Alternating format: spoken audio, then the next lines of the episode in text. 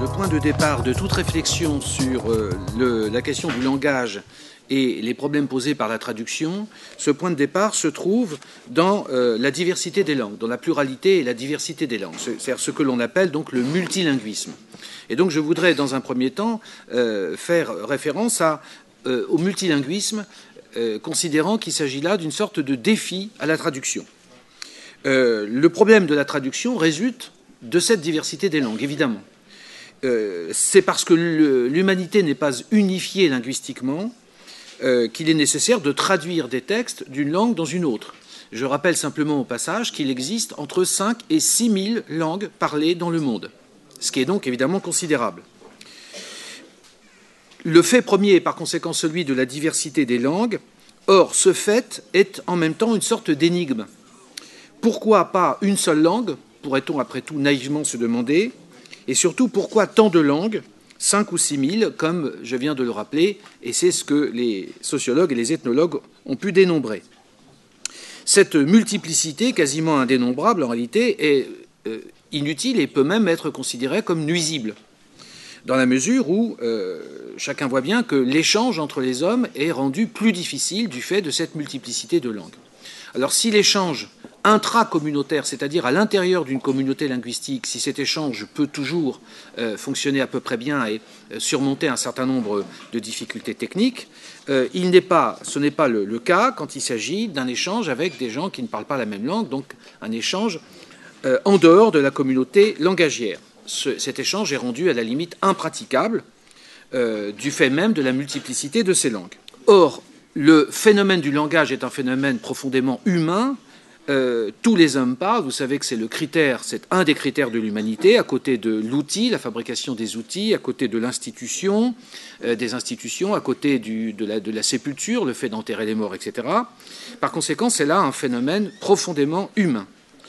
Par langage, il faut entendre l'usage des signes qui ne sont pas les choses, mais qui tiennent lieu des choses. Hein. Le signe, ce que les euh, linguistes appellent le signe linguistique, c'est-à-dire qu'il s'agit ici des mots que nous utilisons pour parler plus simplement, euh, sachant qu'il faut euh, distinguer un double niveau d'articulation à propos du langage.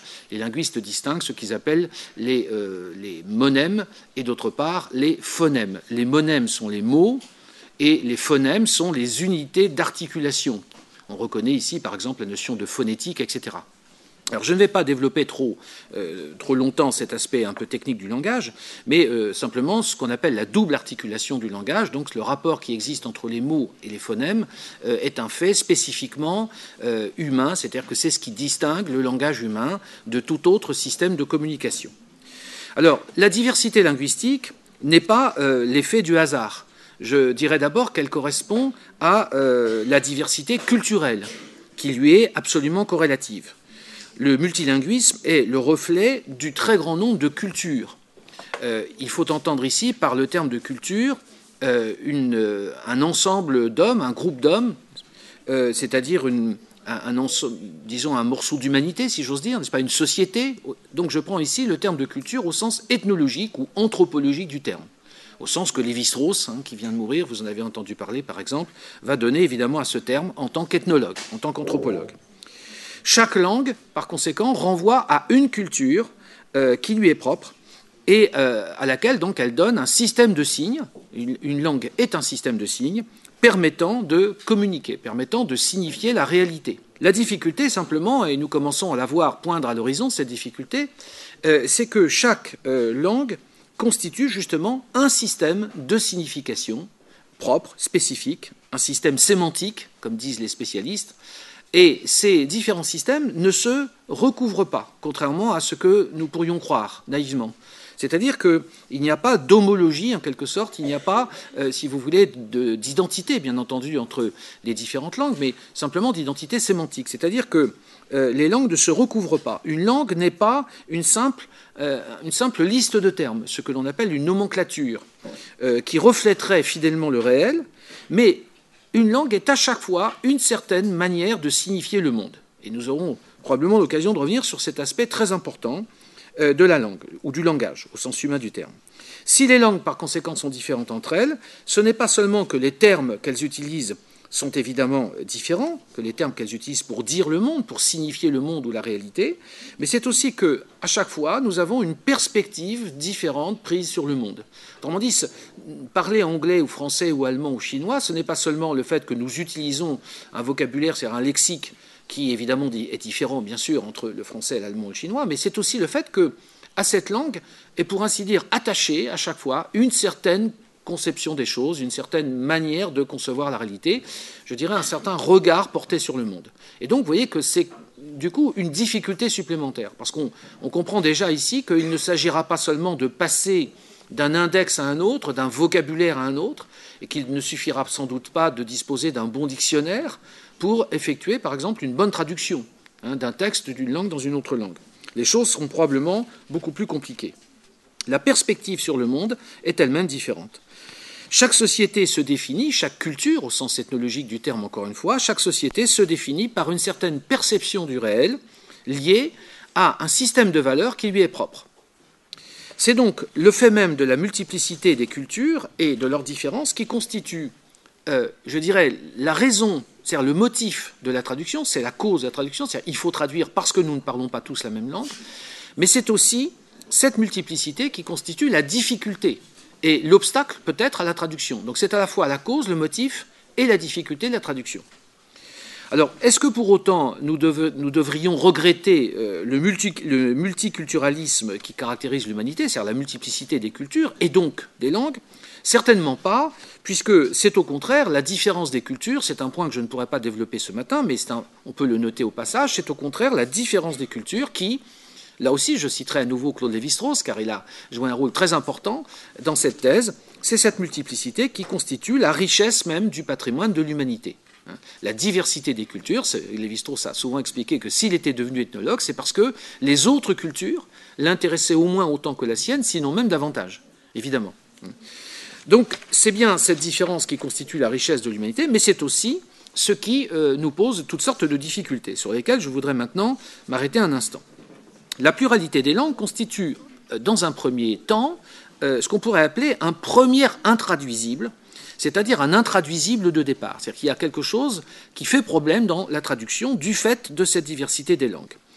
Euh, en effet, nous pourrions penser qu'il y a une sorte de différence absolue entre les langues, c'est-à-dire une hétérogénéité radicale qui, si c'était le cas, rendrait toute traduction impossible. Il est bien évident que si les langues étaient absolument différentes. Et si par conséquent l'obstacle à la traduction était euh, absolu, insurmontable, alors en effet, il n'y aurait pas de traduction possible, parce que les langues seraient considérées a priori comme totalement différentes les unes des autres. Cette différence des langues n'est pas partielle ou relative, elle serait totale, parce qu'elle affecterait la totalité des structures qui constituent une langue. Alors, sans rentrer dans des détails qui seraient sans doute trop techniques, on peut néanmoins montrer qu'il y a en effet, en tout cas, sinon une différence absolue, mais il y a bien en effet une différence relative des langues les unes par rapport aux autres. Pourquoi? Parce que le découpage phonétique, c'est-à-dire les sons, euh, le, découpage euh, articulatoire, la façon d'articuler, est à la base des systèmes phonétiques, et euh, ces systèmes phonétiques sont très différents d'une langue à une autre. De même, le découpage lexical, c'est-à-dire le lexique, le vocabulaire, si vous voulez, euh, qui oppose les langues, est également très différent. Parce que c'est la raison d'ailleurs pour laquelle vous ne pouvez pas, la plupart du temps, faire une traduction mot à mot. On ne peut pas se contenter de substituer un mot à un autre mot. Euh, parce qu'on a un système de signification qui est tout à fait différent, un système lexical qui est autre et qui fait qu'on ne peut pas passer d'un système lexical à un autre. Les significations verbales à l'intérieur d'un lexique euh, consiste en effet dans un réseau de différences et de synonymes. Le découpage syntaxique, c'est-à-dire la syntaxe, la grammaire, n'est pas la même d'un système à un autre. Euh, ce n'est pas tout. Les langues ne sont pas seulement différentes donc par leur manière de découper la réalité, je viens d'en parler, mais aussi de le recomposer au niveau du discours. Et euh, un linguiste comme Benveniste va observer que la première unité de langage signifiant ça n'est pas le mot, contrairement à ce que Ferdinand de Saussure, qui est considéré comme le fondateur de la linguistique moderne, à partir de son cours de linguistique générale publié en 1905, et ce, linguiste, Saussure, euh, considérait que l'unité de base, c'était le mot. Or, un autre grand linguiste, euh, Benveniste, Émile Benveniste, va lui répliquer que selon lui, ce n'est pas tellement le mot, mais la phrase qui est l'unité de base du, du, langage, de la langue.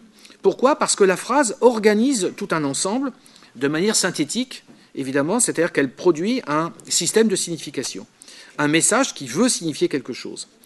Et euh, nous, verrons tout à l'heure que, justement, dans une phrase, il y a une relation à un certain nombre de significations et éventuellement à ce qu'on appelle des dénotations, mais aussi des connotations, c'est-à-dire des allusions, des choses qui sont implicites et ainsi de suite. Mais j'y reviendrai. Alors c'est là où il y a peut-être un problème euh, de traduction, parce que le découpage du réel est différent d'une langue à une autre, mais aussi le rapport du sens à ce qu'on appelle le référent, hein, c'est-à-dire au terme qui désigne ce sens. Alors, euh, les, nous avons plusieurs unités, nous avons les mots, ensuite nous avons les phrases, et puis il y a encore une unité supérieure qui est euh, les, textes, qui est un, texte qui est un ensemble de phrases, n'est-ce pas, ou un chapitre, ou un alinéa, qui est, constitué par un ensemble de phrases. Tout ceci fait partie d'ensembles culturels euh, selon lesquels ou à travers lesquels s'expriment des visions du monde différentes. La culture euh, d'un peuple s'exprime à travers son langage, la culture nationale, communautaire, euh, constitue une vision du monde, euh, et euh, il est certain que c'est cette vision du monde qui constitue la richesse de cette culture et du langage. On peut ici réfléchir très rapidement sur le fait que notre tradition occidentale, notre culture occidentale, est la conséquence ou le résultat ou la résultante d'un certain nombre d'apports successifs, qui est l'apport grec, par exemple, nous sommes évidemment les héritiers de la culture grecque et de la philosophie grecque, c'est évident, la culture latine, la culture hébraïque, etc., etc. Jusqu'au Moyen Âge, jusqu'à la Renaissance, puis la Réforme, les Lumières, le romantisme. On a là autant d'étapes qui sont des étapes importantes dans l'histoire de la pensée et dans l'histoire de la culture. Et il serait tout à fait euh, euh, malvenu, n'est-ce pas, d'oublier tout ce que nous devons à cette longue, très longue tradition qui remonte encore une fois au moins euh, jusqu'à, euh, jusqu'aux c'est-à-dire il y a de 2500 ans. Alors tout ceci rend très difficile le travail de traduction parce que, je l'ai dit, donc les sémantiques ne se superposent pas, les syntaxes ne sont pas équivalentes, les tournures de phrases ne véhiculent pas les mêmes héritages culturels. Il faudrait également dire un mot des connotations, c'est-à-dire si vous voulez, de cet ensemble de significations qui est attaché à un terme ou à une notion ou à une phrase.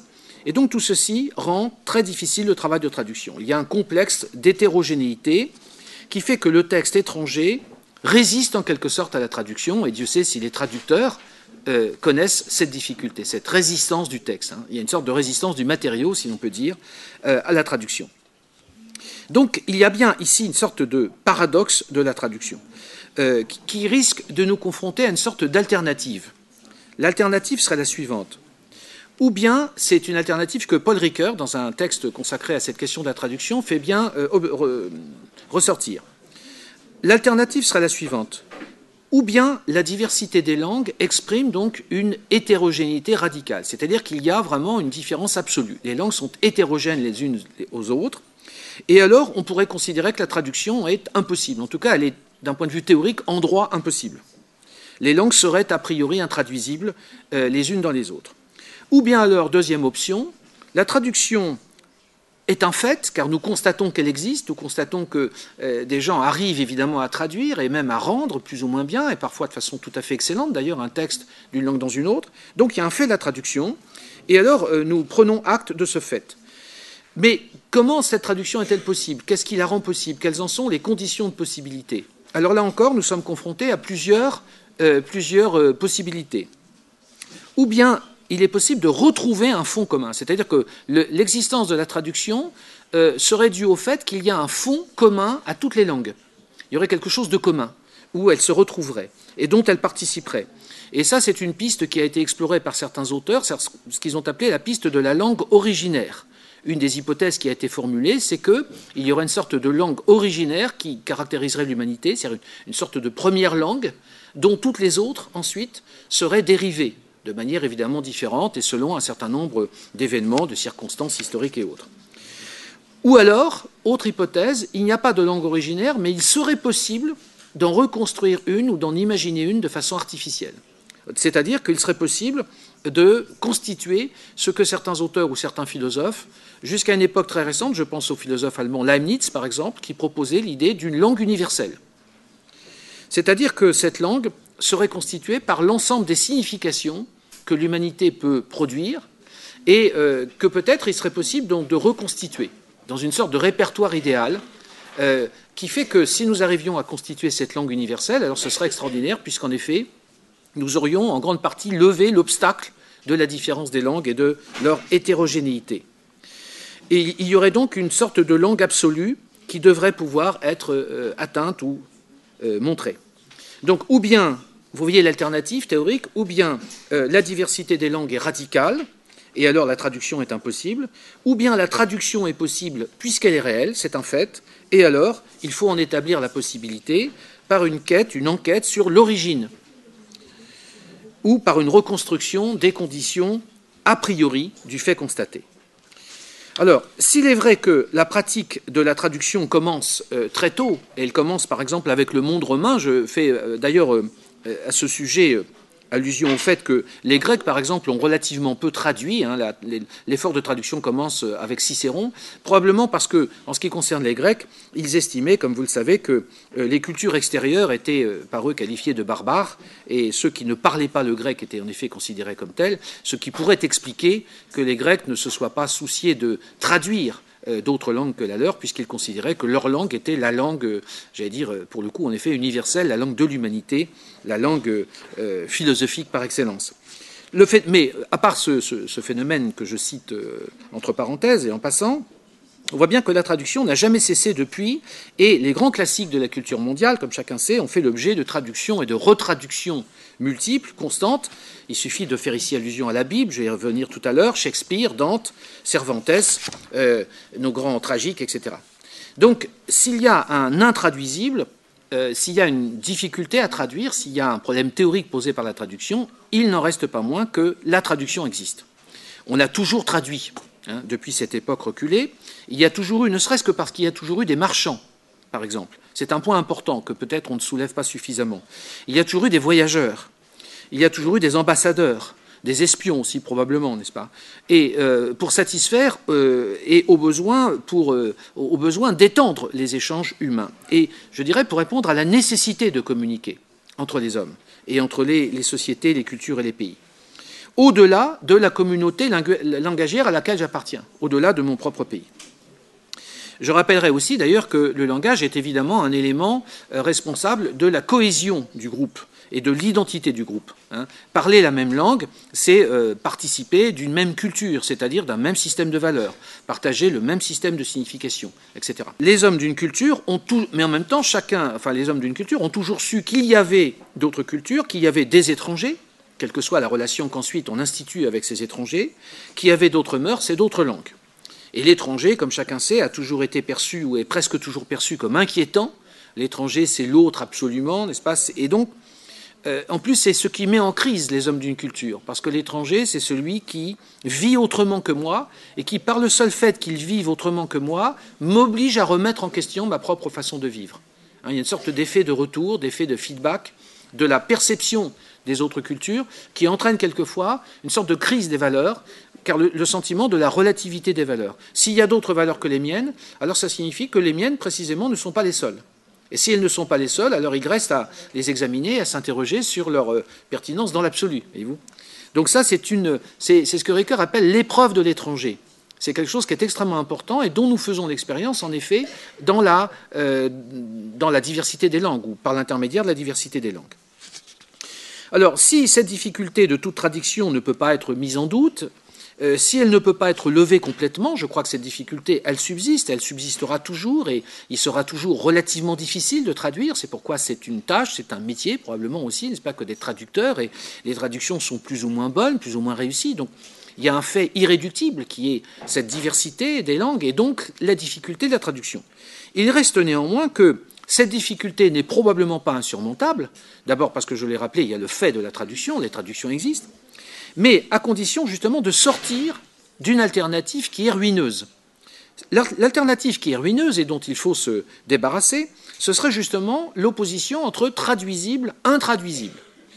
Et il faudrait probablement lui substituer une autre alternative qui serait euh, fidélité, trahison. Vous savez qu'il y a une sorte de proverbe qui consiste à dire traduction, trahison. ce qui est un peu une façon de jouer avec les mots. C'est un peu gratuit parce qu'en effet, les deux mots de traduction et de trahison sont très proches et ils sonnent d'une façon analogue à l'oreille, en tout cas d'un Français. Mais c'est pas quelque chose que nous devrions euh, justifier jusqu'au bout parce que, bien entendu, il serait faux de dire que toute traduction est une trahison. Simplement, si ce, si ce proverbe, n'est-ce pas, signifie, ou si cette formule signifie qu'il y a, en effet, toujours un décalage quand on traduit un texte d'une langue dans une autre, s'il s'agit de dire qu'il y a toujours une petite déperdition de sens, qu'il y a en effet la nécessité d'un ajustement à faire et que cet ajustement a un prix ou un coût, alors oui, en effet, on peut considérer qu'il y a un glissement de sens qui est euh, impossible à éviter quand on traduit un texte d'une langue dans une, autre. Simplement, cette alternative fidélité-trahison est plus intéressante que traduisible-intraduisible, parce qu'elle laisse ouverte la possibilité de la traduction, et simplement elle va nous donner comme une sorte d'idéal, euh, un idéal régulateur, comme dirait Kant, n'est-ce pas, à l'horizon de notre travail, euh, le souci d'être le plus fidèle possible, hein, en sachant que nous ne pourrons jamais l'être totalement et absolument parlant. Mais nous pouvons et nous devons nous donner comme objectif d'être le plus fidèle possible dans ce travail de traduction.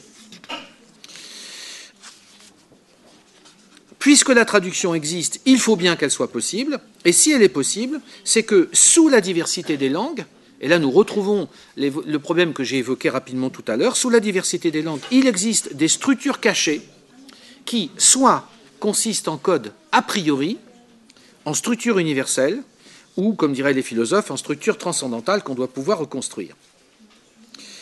Euh, il faut, je l'ai dit, faire le deuil d'une traduction euh, absolue, le, deuil du vœu de perfection, pour assumer la tâche du traducteur. Il euh, existe une autre version, n'est-ce pas, de ce projet d'unité des langues, non plus en direction d'une origine dans le temps, mais dans celle de ces codes a priori que l'on pourrait retrouver et qui caractériserait toute science, toute euh, langue, pardon, et euh, qui rendrait possible le passage d'une langue à une autre. Donc, qui rendrait possible la traduction. La traduction serait possible parce que toutes les langues, malgré leurs différences, malgré leur diversité, obéiraient à un certain nombre, à une sorte de structure sous-jacente, une sorte de code a priori que l'on pourrait s'efforcer de retrouver. Euh, évidemment, cette tentative Bon, j'ai cité tout à l'heure le philosophe allemand Leibniz, n'est-ce pas, qui l'a encore évoqué au XVIIIe siècle. Il semble que cette tentative doive échouer. Euh, elle a échoué. On n'a pas réussi, si vous voulez, à reconstituer un système de euh, structure a priori qui caractériserait ou qui appartiendrait absolument à toutes les langues, ou en tout cas à toutes les langues connues ou que l'on peut recomposer. Pourquoi est-ce que cette tentative échoue? Paul Ricoeur considère que cet échec tient sans doute à deux raisons. D'abord, il n'y a pas accord sur ce qui caractériserait une langue parfaite au niveau du lexique, euh, c'est-à-dire au niveau des idées ou des idées primitives qui entreraient en composition de cette langue parfaite. Donc on ne peut pas prétendre reconstituer une langue parfaite ou une espèce de langue originaire parce qu'il n'y a pas d'accord entre nous sur euh, les idées primitives, en quelque sorte, qui constitueraient, ou les structures primitives qui constitueraient cette langue parfaite, cette langue originaire. Le second écueil est probablement plus redoutable encore. Euh, personne ne peut dire, et on n'a jamais réussi à le montrer sur le plan linguistique, comment on pourrait dériver les langues, les langues naturelles, les langues que nous parlons, avec euh, toutes leurs euh, caractéristiques, toutes leurs spécificités, d'une langue originaire présumée parfaite. Il y a toujours un écart entre la langue universelle et les langues empiriques. Nous n'avons jamais réussi à reconstituer une langue originaire ou une langue parfaite. Si je résume par conséquent les raisons qui consomment l'échec de ces tentatives, vous voyez qu'il y a premièrement l'arbitraire de la reconstruction d'une langue originaire, on ne peut pas le faire. Cette langue originaire apparaît comme introuvable. Hein, on n'a jamais pu la mettre euh, au jour. Euh, ça n'est peut-être qu'un fantasme, cette langue originaire, le fantasme de l'origine précisément. Euh, le refus peut-être c'est peut-être une manière d'exprimer ce fantasme de la langue originaire, exprime peut-être le refus justement d'assumer cette diversité historique, cette diversité linguistique, le fait qu'il y a euh, plusieurs langues, que les hommes parlent un très grand nombre de langues. Donc peut-être que c'est le refus d'accepter la pluralité euh, humaine à tous les niveaux de l'existence. Il faut par conséquent conclure que, euh, enfin, il faudrait peut-être répondre à la question pourquoi existe-t-il tant de langues? Eh bien, il n'y a pas de réponse à cette question. C'est ainsi.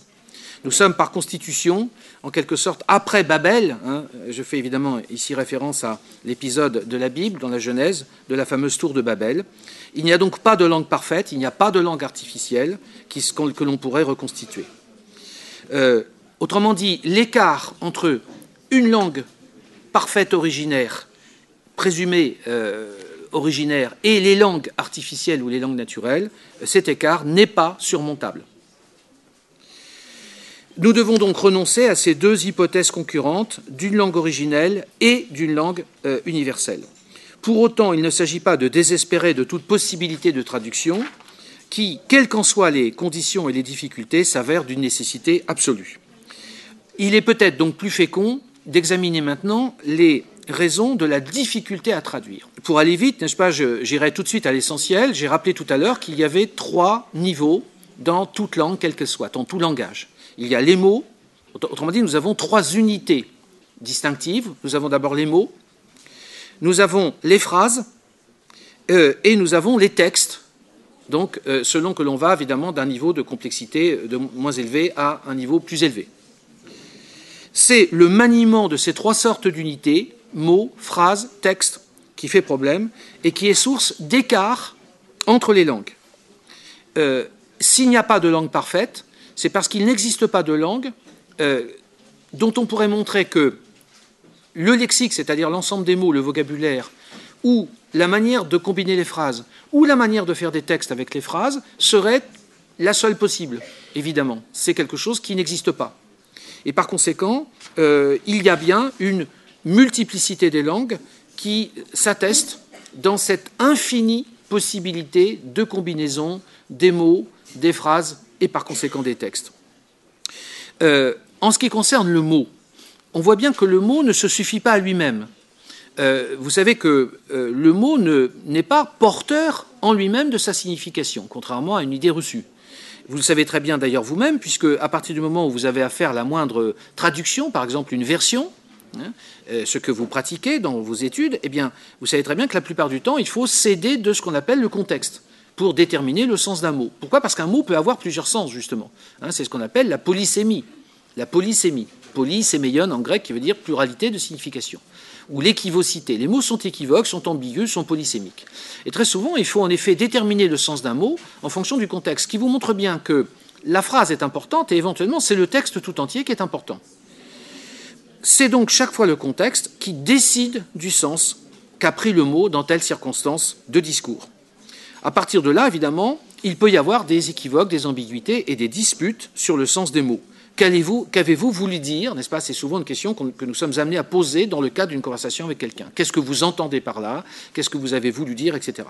Et c'est dans le jeu de la question et de la réponse, c'est grâce à ce jeu de la question et de la réponse que on peut préciser effectivement le sens du terme et que l'on peut dire ce que l'on a vraiment voulu dire.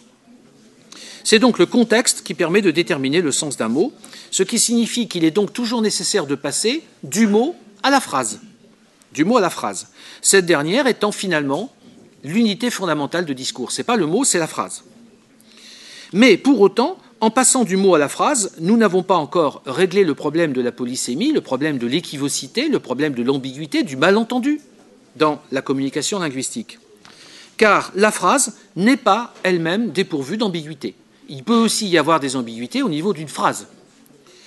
Euh, bon, je ne donnerai pas d'exemple, mais les linguistes en donnent beaucoup. La phrase apporte avec elle de nombreuses sources d'ambiguïté, en particulier sur le rapport de ce qu'on dit à, à l'objet dont on parle, c'est-à-dire au référent. Or, faute de description complète, nous n'avons que des perspectives, des points de vue, des visions partielles du monde.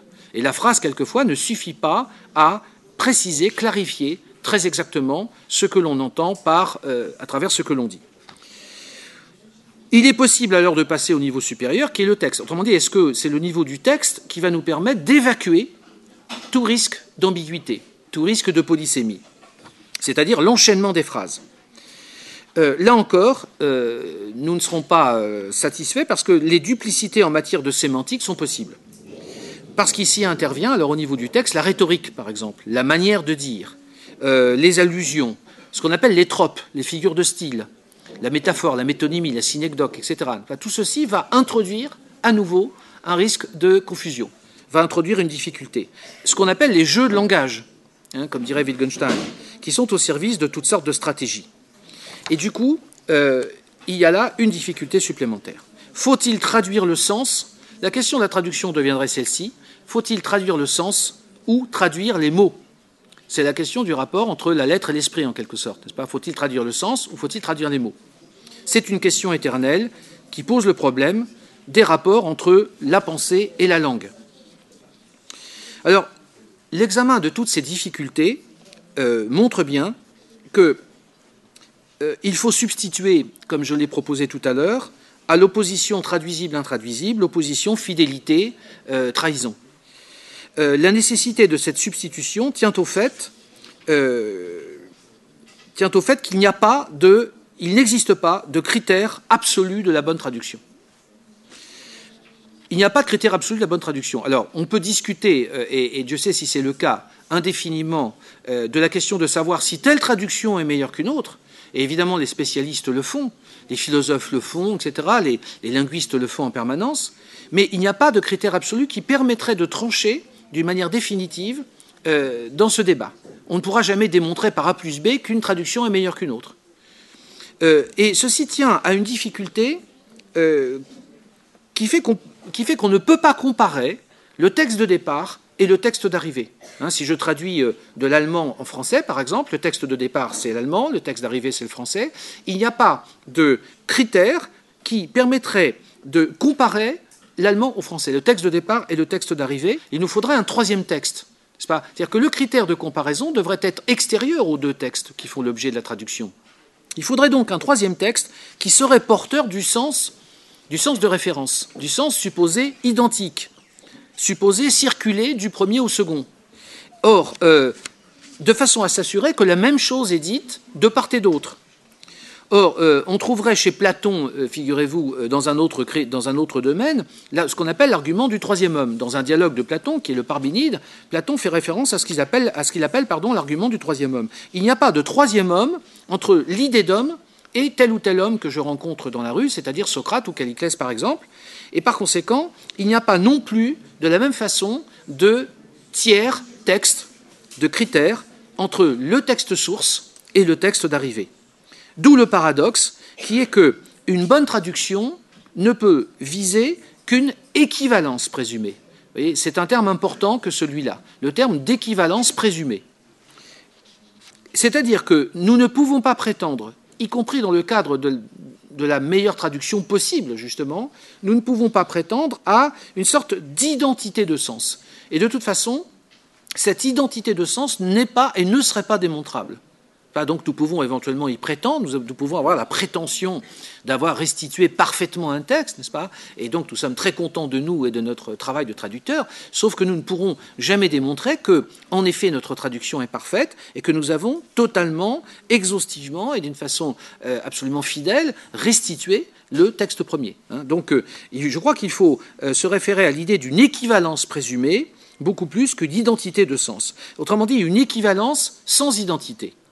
Cette équivalence ne peut être que chercher, travailler, et vous voyez pourquoi, en effet, c'est là un travail euh, difficile que celui de la traduction. Donc, s'il est finalement possible de traduire, cela tient au fait qu'il est toujours possible de dire la même chose autrement. Je voudrais proposer l'hypothèse suivante. Si la traduction est possible, c'est parce que nous pouvons jouer en quelque sorte avec les mots, c'est parce que nous pouvons jouer avec le sens, c'est parce que précisément il y a ce rapport entre le signifiant et le signifié qui est un écart, qui est un jeu, hein, qui est un jeu, c'est-à-dire une sorte de, mouvement entre les deux. Et euh, c'est d'ailleurs ce que nous faisons quand nous définissons un mot euh, par un autre mot du même lexique. Quand nous cherchons la signification d'un mot dans un dictionnaire, par exemple, il y a là une démarche qui est très curieuse. Hein, c'est-à-dire que nous avons besoin de connaître le sens d'un mot, nous cherchons dans un dictionnaire qui nous donne d'autres mots le dictionnaire nous donne un autre mot pour définir le sens du mot premier. Et vous voyez bien par conséquent qu'il euh, y a là une sorte de, passage du sens d'un mot à un autre qui rend probablement possible la traduction. Si l'on peut dire la même chose autrement, c'est que précisément euh, il y a ce jeu du sens à l'intérieur du langage, et c'est ce que fait le traducteur. Le traducteur va chercher à passer d'un système de signification à un autre en essayant de dire autrement hein, ce que le premier texte dit, parce qu'on ne peut pas le restituer de façon parfaitement, euh, parfaitement identique. Vous voyez par conséquent que si la traduction existe, si l'on peut passer d'un texte à un autre, si l'on peut passer d'une langue à une autre, c'est parce qu'on peut passer à l'intérieur de la même langue, il est déjà possible de passer d'un sens à un autre. Il est, possible de passer d'un mot à un autre, à l'intérieur de la même langue. Et c'est ce jeu, n'est-ce pas, qui est intralinguistique, si j'ose dire, euh, qui permet, qui rend possible la traduction interlinguistique. Donc, c'est parce qu'à l'intérieur de la même communauté, il y a une compréhension possible entre les interlocuteurs, euh, qui d'une certaine façon ne sont pas des étrangers les uns pour les autres, en effet, mais qui sont tout de même autres l'un et l'autre, qui sont tout de même différents. Deux personnes différentes sont sinon étrangères l'une à l'autre, mais enfin ce sont d'autres personnes, et il y a là une altérité qu'il est nécessaire de surmonter, indiscutablement. Il y a de l'étranger dans tout autre. C'est à plusieurs que l'on peut définir, que l'on peut reformuler et que l'on peut discuter. Alors, voyez par conséquent que la tâche ultime de la traduction, c'est probablement ce qu'on pourrait appeler le fait de construire des comparables. Qu'est-ce que cela signifie? Qu'il est toujours possible de dire la même chose autrement. Ça signifie que le travail de la traduction consiste à tenter de construire des comparables. C'est une expression que j'emprunte donc là aussi euh, à Paul Ricoeur. Euh, Paul Ricoeur euh, s'appuie, mais je ne vais pas développer ce point pour gagner du temps, Paul Ricoeur s'appuie sur un exemple qu'il emprunte à un sinologue qui s'appelle François Julien, qui a écrit un livre où il réfléchit sur les rapports entre la culture chinoise et la culture française. Et évidemment sur la langue chinoise et la langue française, dont vous savez à quel point elles sont différentes. Et alors il montre, il insiste sur le fait que le chinois est une langue absolument autre, absolument différente que le français, et qu'il est euh, très difficile de traduire parce que les structures euh, phonétiques, syntaxiques, grammaticales, etc. du chinois n'ont rien à voir avec celles du français par exemple, il montre que le chinois n'a pas de temps verbaux, c'est-à-dire que pour exprimer le temps, il n'y a pas la même façon de le faire avec les verbes comme nous le faisons nous, à travers le présent, l'imparfait, le futur, etc. Et ainsi de suite. Il donne un certain nombre d'exemples.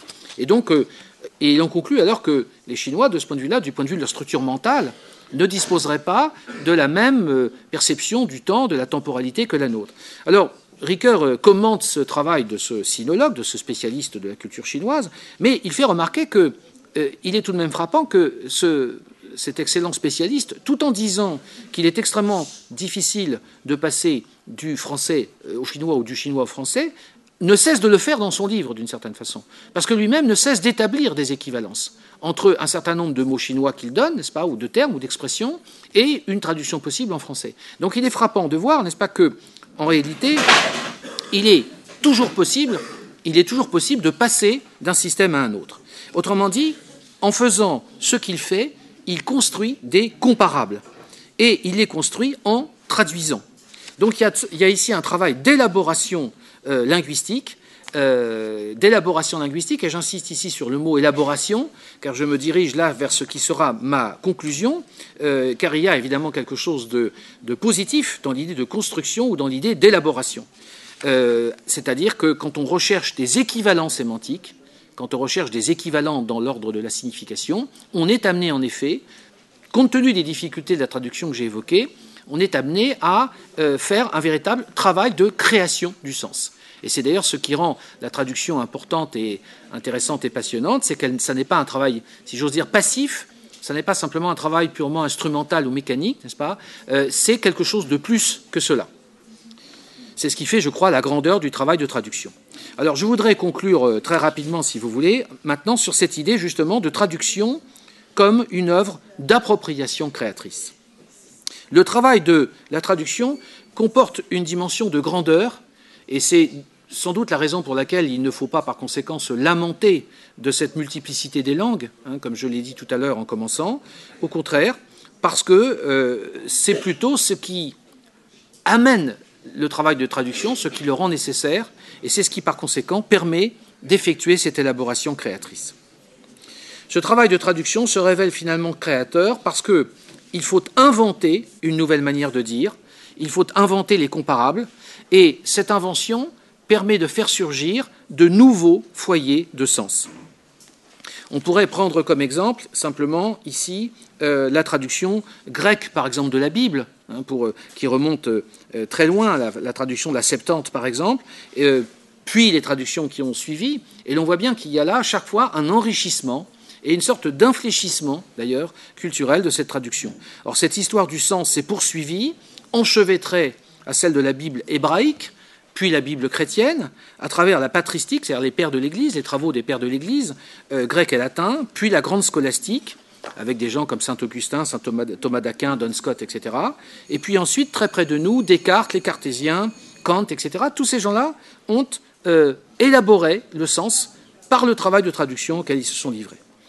Alors, vous voyez, il n'y a pas de traduction innocente, il n'y a pas de traduction qui échappe à l'histoire de la réception du texte.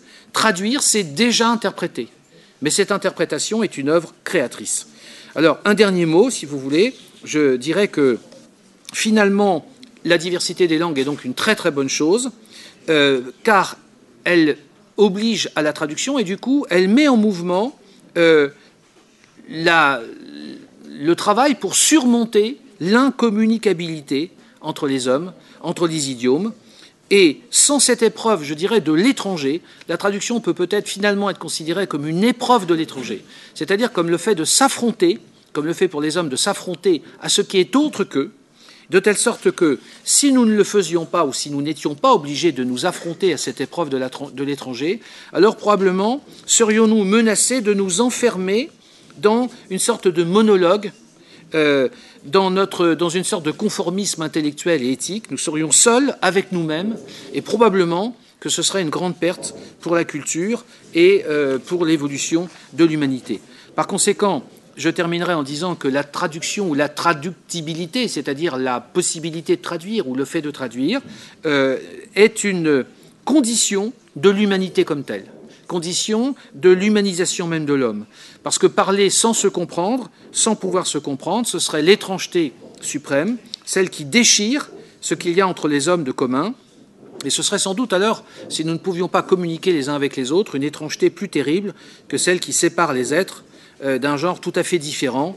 Euh, c'est donc là euh, l'idée d'une dimension éthique de la traduction, considérée comme projet d'hospitalité langagière, j'emprunte cette expression à Paul Ricoeur, je la trouve très belle et je voudrais conclure avec elle, l'idée que la traduction est un travail d'hospitalité langagière, c'est-à-dire que c'est une sorte de travail qui permet d'accueillir l'autre homme dans son humanité même, et cela malgré sa différence, et en particulier, en effet, bien sûr, malgré sa différence linguistique. Bonjour, merci de venir nous parler aujourd'hui. Euh, je voulais savoir si après ce que vous dites, ce soit pas qu'on peut pas dire que c'est un peu euh, étrange qu'on nous demande au niveau du lycée de faire des traductions et qu'ensuite on soit noté dessus. Alors, Développez un petit peu votre.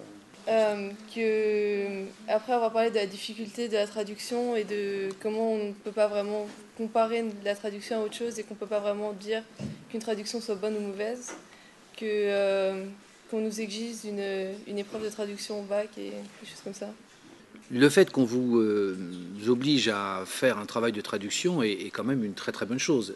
Il est bien évident que si j'ai insisté ce matin sur la difficulté de la traduction, je crois que j'ai tout de même pris la peine de dire que cette traduction n'était pas impossible elle, existe, elle est nécessaire.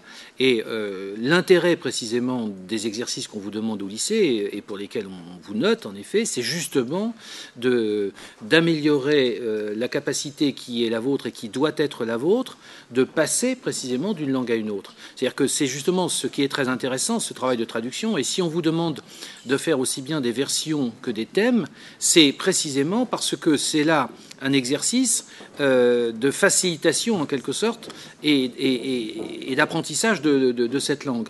On, on, parle et on écrit d'autant mieux une langue, on possédera d'autant mieux une langue qu'on sera en effet capable de faire ce travail de traduction dans le sens de la version, dans le sens du thème. Donc euh, j'ai insisté dans ma conférence en effet sur la difficulté de la traduction. J'ai dit qu'il n'y avait pas de traduction parfaite ou qu'en tout cas personne ne pouvait en effet en décider puisqu'il n'y a pas de critère ultime et absolument euh, certain de ce qu'est dans l'absolu en effet une bonne traduction. Mais euh, un, bon spécialiste de la langue, comme le sont vos, professeurs, je veux dire un, professeur euh, d'anglais ou un agrégé d'anglais ou un agrégé d'allemand ou d'espagnol ou tout ce que vous voudrez, est évidemment quelqu'un qui est capable d'apprécier la qualité d'une traduction néanmoins euh, de, l'anglais euh, au français ou du français à l'anglais. Il en va de cette notation comme de toute autre notation, et personne ne peut prétendre que cette notation est, est une espèce d'exactitude une espèce de vérité absolue.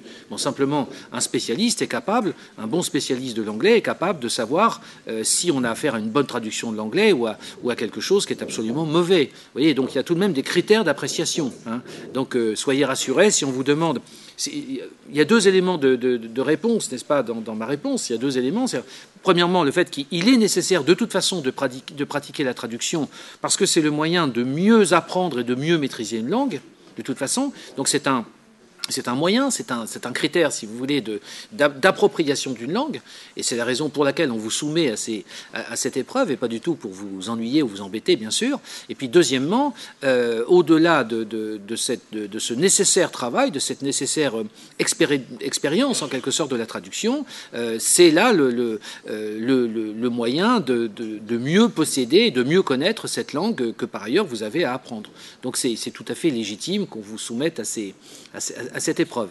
Je voulais vous poser une question qui, euh, enfin, moi je trouve que ça touche au sujet, mais peut-être que ça s'en écarte un petit peu aussi, qui touche plus à l'apprentissage des langues, parce que, enfin, quand on apprend une langue, en tout cas pas quand on est tout petit, parce que là je saurais pas dire, mais en tout cas quand on apprend une langue, on apprend euh, d'abord les mots et on les apprend en général, euh, bon, par rapport à des images, mais on l'associe aux mots dans notre langue d'origine. Et donc, dans un sens, c'est un petit peu traduire d'un mot à l'autre, puis en progressant d'une structure à l'autre euh, pour faire les rapports. Et je voulais savoir déjà jusqu'à quand on pouvait, euh, enfin, vous pensez qu'on peut considérer ça comme la traduction? Et ensuite, euh, est-ce que vraiment, parce qu'on pourrait se dire, il y a un moment où on se met à penser dans la langue qu'on apprend, et à ce moment-là, on peut quelque part plus en envisager la culture et la manière de réfléchir.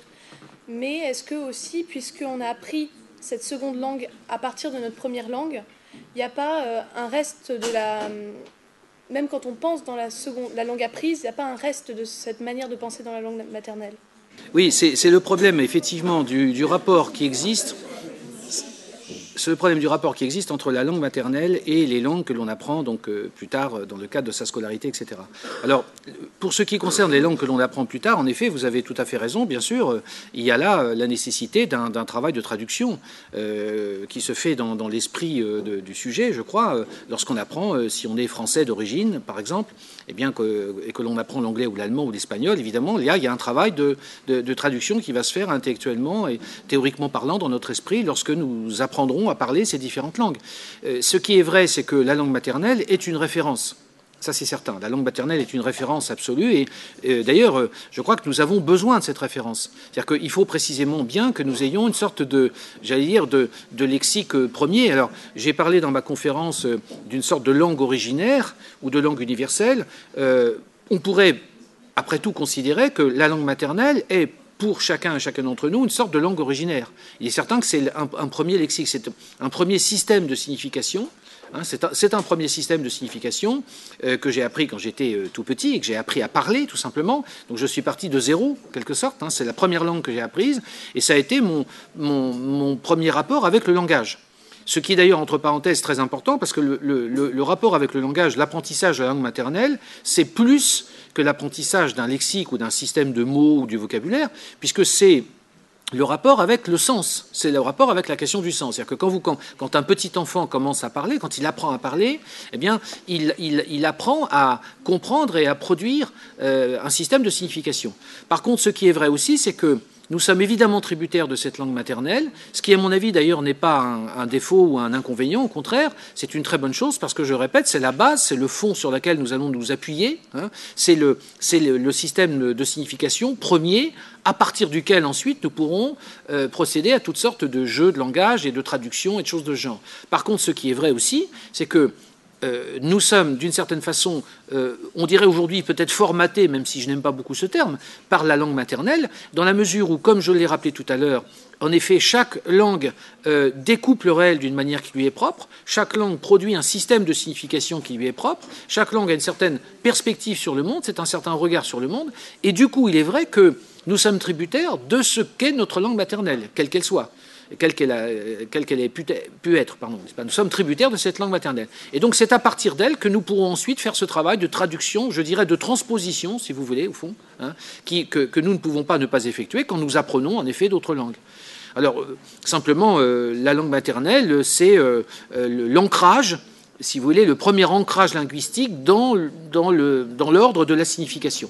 Et à ce titre, c'est ce qui rend possible, évidemment, les autres les autres transpositions, les autres passages possibles d'une langue à une autre. Est-ce qu'on pourrait définir un certain nombre de notions de base? Par exemple, la différence implicite qui a été faite dans cet exposé entre la langue d'une part et le langage d'autre part, entre la signification et le sens, voire signe sens et signification. Voilà, euh, peut-être même en dernier lieu aussi, repréciser et rappeler une dernière fois la différence que vous avez fait implicitement entre la traduction et l'interprétation.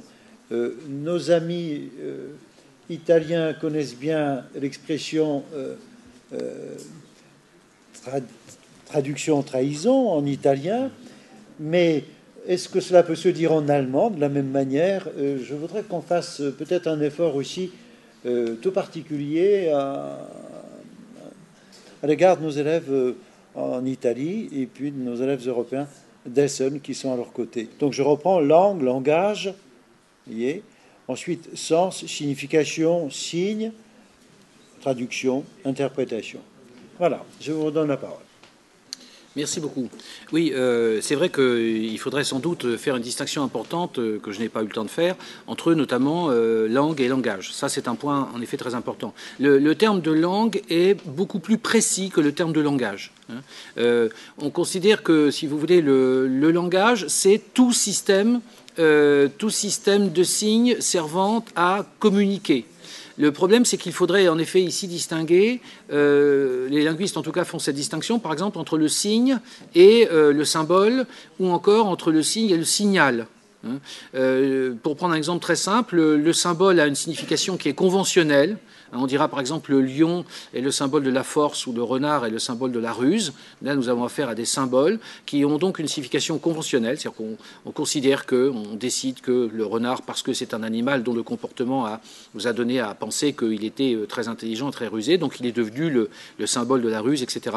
La, balance est le symbole de la justice. Hein. vous voyez ça encore sur les, frontons des palais de justice et autres, parce que c'est évidemment l'idée du, plateau qui, euh, qui doit être égal de chaque côté, n'est-ce pas, et ainsi de suite. Donc la, justice qui doit être impartiale et, autre. Alors ça, c'est le symbole. Le signal est encore beaucoup plus précis puisqu'il n'a qu'une signification, qui est également évidemment conventionnelle, qui est artificielle, et une seule signification. Alors euh, il y a un exemple très simple que tout le monde peut comprendre, c'est le code de la route. Le code de la route est un système de signaux. Hein. C'est-à-dire que quand vous, avez un, panneau sur le bord de la route, vous savez que, quelle signification est là. En tout cas, si vous avez appris votre code de la route et que vous avez passé votre permis de conduire, vous savez quelle est la signification exacte de ce panneau. Et chacun comprendra qu'il est très important que ce panneau ait une signification et une seule. Vous ne devez pas, euh, vous ne devez pas hésiter quand vous êtes au volant, hein, ça serait quand même très dangereux. Sinon, euh, quant à la signification du panneau qui vous annonce ou qui vous indique quelque chose. Donc le signal est extrêmement, euh, si vous voulez, est comment dire, un, seul sens, une seule signification. C'est très important de le, préciser. Et du coup, là, on a vraiment une différence avec le, avec le langage humain. Et donc, le langage, c'est tout système de, communication. Par exemple, le, on peut considérer, si vous voulez, que le code de la route, c'est un langage. Hein. Alors parfois, on peut parler aussi de langage au sens large du terme. On parle du langage des fleurs, par exemple, n'est-ce pas euh, Et ainsi de suite. À la limite, euh, un langage, c'est le fait que vous allez échanger des informations à partir d'un certain nombre d'éléments qui ont une ou plusieurs significations, mais ces éléments peuvent être euh, fixes, stables ou pas, etc. Donc c'est un système très large, le langage. Le langage a une extension très large. Alors que la langue, pour les linguistes en tout cas, est beaucoup plus précise. Hein. la langue signifie quelque chose de plus précis. La langue, c'est la langue humaine, c'est le langage humain. C'est-à-dire que la langue, c'est la langue articulée. Alors là aussi, il faudrait peut-être préciser en effet un peu les choses. Euh, la, langue française, euh, la langue allemande, la langue italienne, espagnole, etc. Donc ce sont des langues, ce ne sont pas des, des, langages. Si vous voulez, la langue fait partie d'une catégorie plus vaste qui est le langage, mais la langue est un système de signes linguistiques et un système articulé. Euh, je suis actuellement en train de m'exprimer en français. La langue française, c'est un système de signes. Alors, ce que les linguistes appellent le signe, le signe, c'est le mot, c'est le vocable, c'est le, terme. Enfin, bon, on peut s'exprimer de différentes manières. Alors, sachant que le signe, le mot, par exemple, euh, que les linguistes appellent un monème ou un morphème, selon les linguistes, parce que là, il n'y a pas une unification totale du vocabulaire. Euh, donc, c'est quelque chose qui est un petit peu flottant, mais enfin, c'est monème ou morphème ça c'est le mot, et euh, qu'il faut distinguer du phonème. Ça, tout le monde sait ce que c'est qu'un phonème, puisque tout le monde connaît la phonétique. Le phonème, c'est le son. Donc vous avez, si vous voulez, deux niveaux d'articulation du langage humain qui en fait une langue, à savoir que vous avez le mot qui est une unité de signification, parce que le mot signifie quand même quelque chose. Si je dis euh, cartable ou si je dis voiture ou bateau, euh, vous avez immédiatement une image mentale qui surgit à votre esprit même s'il peut y avoir une ambiguïté sémantique et des équivoques, on en a parlé tout à l'heure, mais en gros, on sait à quoi ça renvoie. Donc ça, c'est l'unité de signification. Et il faut la distinguer de l'unité d'articulation. L'unité d'articulation, c'est le phonème, c'est-à-dire que c'est le son. Par exemple, le mot bateau est constitué de deux sons, de deux phonèmes. Le phonème bas et le phonème tôt, évidemment, qui donnent bateau. donc, donc, on descend en quelque sorte dans la, dans la, dans la déconstruction du langage. Et le langage, euh, c'est-à-dire la langue, est donc articulée. La, langue est un langage articulé. Et c'est très important parce que parfois on parle du langage animal, et parfois on prête à certaines espèces animales la, capacité de, communiquer, etc., des informations. Ça n'est pas faux, mais à condition de ne pas confondre pour autant la langue articulée qui est propre à l'homme et qui n'existe chez aucune espèce animale, et certains systèmes de signaux qui existent effectivement chez certaines espèces animales et qui s'en servent en effet pour communiquer et pour échanger des informations. Ça, c'est vrai. Hein, on sait qu'il y a une façon, par exemple pour les abeilles de communiquer, il y a une façon euh, qu'ont les oiseaux de communiquer. On connaît évidemment la communication par ultrasons, système de radar, enfin des, dauphins, des baleines et ainsi de suite. Bah, on sait qu'un très grand nombre d'espèces animales ont euh, une manière d'échanger des informations entre elles. Mais vous voyez que ça n'a rien à voir avec le langage humain, c'est-à-dire la langue. Donc il faut réserver le terme de langue au langage humain, euh, qui est beaucoup plus riche, et en particulier grâce à ce phénomène de double articulation. Hein, qui a été mis notamment en évidence par un linguiste français qui s'appelle euh, Martinet, mais peu importe. Hein, et c'est ça qui fait la richesse et la souplesse, et en même temps l'extraordinaire euh, diversité, euh, le, pouvoir extraordinairement riche de signification du langage humain. Si nous pouvons dire tellement de choses, c'est parce que nous pouvons constamment combiner et recombiner les signes les uns par rapport aux autres je dirais qu'il est difficile de répondre de manière universelle à, la question de la difficulté relative des langues les unes par rapport aux autres. Bon, euh, si j'ai bien compris la question, il s'agit de savoir ce qui est considéré comme plus difficile pour un Français entre l'italien et l'allemand, par exemple. Euh, encore une fois, je, n'ai pas qualité pour répondre à la place de, quelqu'un d'autre qui pourrait avoir une, opinion tout à fait différente de la mienne euh, à ce sujet. Ce qui est vrai, c'est que euh, on entend souvent dire, en France notamment, en effet, qu'une langue comme l'italien est plus facile, mais je le dis encore une fois avec beaucoup de réserve, est plus facile à apprendre et à pratiquer qu'une langue comme l'allemand. Probablement pour des raisons qui tiennent à la, à la, syntaxe et surtout à la grammaire de l'allemand, qui est réputée pour être une langue relativement difficile, dont dans la mesure où il faut véritablement respecter euh, euh, les, règles euh, de la grammaire allemande si on veut parler correctement cette langue et, pas seulement de façon approximative. Ceci dit, je crois savoir que l'italien est une langue qui n'est pas aussi facile qu'on le croit généralement, là aussi si on veut la parler, si on veut la parler très bien. il y a des difficultés spécifiques en effet à l'allemand. Je pense par exemple au rejet du verbe à la fin, des choses de genre. et je crois que la dame qui a pris la parole euh, tout à l'heure, Madame Lodi. a fait allusion, si j'ai bien entendu, car je ne suis pas sûr, euh, au fait que euh, les élèves qui avaient fait du latin étaient favorisés pour l'apprentissage de la langue allemande. Ça, je crois que c'est indiscutable, justement pour cette raison, hein. car il y a évidemment des, le, principe des déclinaisons, par exemple, le principe des désinences et des choses de genre que, l'on trouve, avec lequel on peut se familiariser quand on fait du latin, fait que si ensuite on aborde l'allemand, c'est sans aucun doute une facilité supplémentaire. Justement parce que ça permet de... On est déjà familiarisé avec ce qui constitue en effet une des difficultés de la grammaire allemande.